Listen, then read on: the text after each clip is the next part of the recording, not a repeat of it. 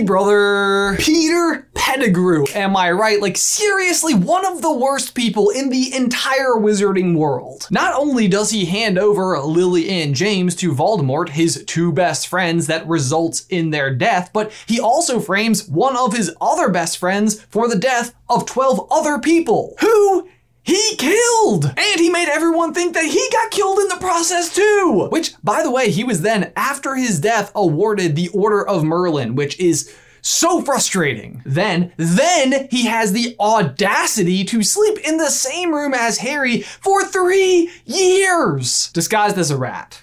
Although it would be just as creepy, if not more creepy, if he wasn't disguised as a rat. But seriously, how creepy is that? Like, how would you feel about finding out that the person who murdered your parents was sleeping in the same room as you for three years? You know what? I don't even know why I said that out loud. I'm never gonna be able to sleep again. On that note, I would be freaked out if I found out that my best friend was sleeping in my room without me knowing for three years especially if he was disguised as a rat. But from there, he also goes about resurrecting Lord Voldemort himself and sacrificing his own hand in the process. Which 100% means, and I always like to remind myself of this, that Voldemort is at least some percent rat and 0% wedding planner, am I right? So yeah, he's a really terrible person behind a really terrible cause. But the thing that's even more unusual about him is that almost all of his motivation for all of these decisions is entirely based in fear, and yet he was sorted into Gryffindor House, which, in case you have forgotten, is exclusively made up of good characters and people who are immensely brave. And, you know,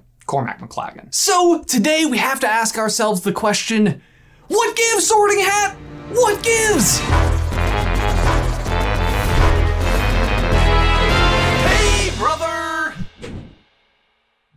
Right out of the gate, let's just go ahead and say that Pettigrew's sorting into Gryffindor is probably the most highly contested decision of the sorting hat of all time. After all, here is how the hat describes Gryffindor. You might belong in Gryffindor where dwell the brave at heart. Their daring nerve and chivalry set Gryffindors apart. And yet, there seems to be absolutely no accounts of any daring nerve or chivalry inside of Peter's body anywhere. But somehow, he still ends up in Gryffindor. Something that even Bloomsbury Publishing, the company that prints the Harry Potter books, is reluctant to accept. Just look here how on the Slytherin version of the 20th anniversary cover of Prisoner, they chose to include freaking Peter as an example of Slytherin house. Um, no, we don't want him in our house. We already have enough to deal with. How dare you, Bloomsbury? The rest of the books are totally lovely though, by the way. We all make mistakes, don't worry about it. I'll buy more. Now, to be fair, if he wasn't going to be in Gryffindor, he definitely would have been in Slytherin house. And that's not just speculation, that's actually canon. Peter is part of what is known as a hat stall. A hat stall is something that happens whenever the hat takes more than five minutes to determine where a particular student should go. They are pretty rare and according to Pottermore only actually happen about once every 50 years. Now, kind of surprisingly, nobody in Harry's year was actually a hat stall, although Hermione and Neville did both take about four minutes to place, and the hat itself admits that Harry was hard to place. Neville was insisting insisting that he be in Hufflepuff House, but the hat just disagreed and couldn't decide for Hermione between Ravenclaw and Gryffindor. Peter, however, was a true hat stall, and it was divided between Gryffindor and Slytherin. So, is it possible that the Sorting Hat just made a mistake that he was actually supposed to be in Slytherin. I mean, after all, he does ultimately go on to become a Death Eater and supporter of the heir of Slytherin himself. And I agree, that might make sense, but the hat itself disagrees. Although it is worth noting that the sorting hat is infamously stubborn that it has never made a mistake. Here's the thing though, as much as you might think that he does not belong in Gryffindor, I am here to argue why he doesn't belong in Slytherin. The traits of Slytherin House are resourcefulness, cunning, ambition, and determination. And I don't really think any of those describe Peter either. Although, to be fair, I could see that there are certain things that he does that might actually align with these particular traits. But at the end of the day, when it comes to Peter Pettigrew, it all boils down to the same thing. He's just a big ol' scaredy cat, or I guess in this case, a scaredy rat. Framing Sirius and killing 12 people? Not resourceful. He's just afraid Sirius is going to kill him. To which I say that is correct. He would have done that. Hiding for 12 years as a rat, that is not cunning. That is just fear that the Death Eaters will track him down and blame him or hold him responsible for the death of Voldemort, which, to be fair, is also true. But then finally, setting out to resurrect Lord Voldemort himself, the greatest dark wizard of all time, I argue not ambitious. Once again, he's just afraid that Sirius and Lupin are going to kill him. To which I say, again, they would have. This is just what you get for being such a terrible person all the time. Even Voldemort, King Baldo himself, who benefited from Peter's actions, refuses to acknowledge these as Slytherin characteristics. You return to me, not out of loyalty, but out of fear of your old friends.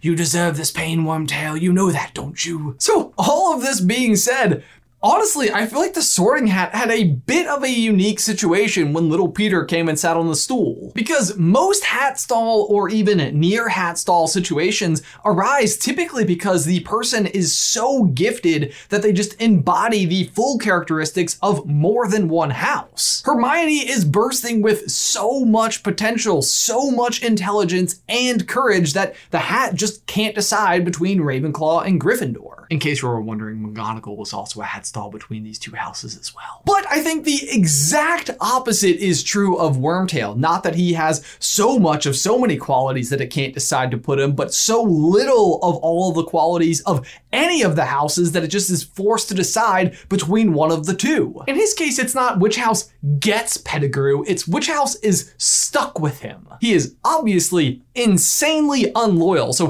Hufflepuff was out probably first of all of them. He's not super clever, he's just basically coasting on the coattail of his friends, so definitely not Ravenclaw, which just leaves Slytherin and Gryffindor and a tough decision for the hat. And this is where my personal hot take comes in, but I then believe he is correctly sorted into Gryffindor. And it's not just because I'm in Slytherin and don't want Peter in my house.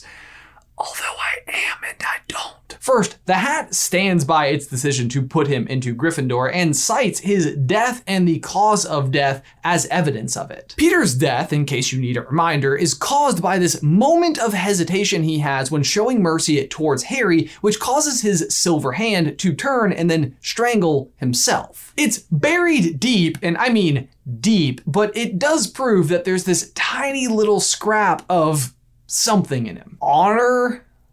Which is all good and well, but let's face it, is a huge stretch. But I actually think there is an even more plausible explanation for this. You see, the thing about Peter is, he's not courageous. Like, definitively so. But somehow, that is exactly why Gryffindor is the right fit for him. Because if you fear everything and Wormtail seems to, then what would you value above all else? Bravery. Think of Neville, for example. For his first few years, he shows these hints of courage. Uh, I'll fight you. Mostly, you end up kind of wondering how he even got into Gryffindor House when he seems to be kind of like flubbing his way through each year. Why is it always me? It's a similar situation, except Neville obviously goes in the exact opposite direction of Wormtail. I'm awesome! Neville has looked up to his friends and learns to be courageous from them. Peter is surprised to even have friends and leans on them to be courageous for him. So at the end of the day, I think that you have these two characters, Neville and Peter, who started in very similar places, but ultimately went in completely different directions. One being the entire embodiment of what it means to be a Gryffindor, and the other effectively the opposite. Bottom line is, someone was gonna get stuck with him, and I'm just glad it wasn't Slytherin House. We have enough to deal with over here freaking Maldivort. Raise your hand if you got that reference. If you didn't, let me extend an invite to the Super Carlin Brothers Trivia Hour, which we are hosting tomorrow night. That is Friday, May 22nd at 6 p.m. Eastern Standard Time on this channel. We are going to be going live again, just like last week, and doing another trivia challenge. We will be playing along with you guys through Kahoot, so if you don't have the app already, I would highly recommend downloading it. And the winner this week will be receiving a very special new piece of SCB merch that we'll be announcing tomorrow night. But all the information that you need to know for tomorrow's stream is down below. Be sure to use your phone, take it out right now, and be like, hey, remind me tomorrow at 6 p.m. Then I need to log on and watch the Super Carlin Brothers because that's what I do.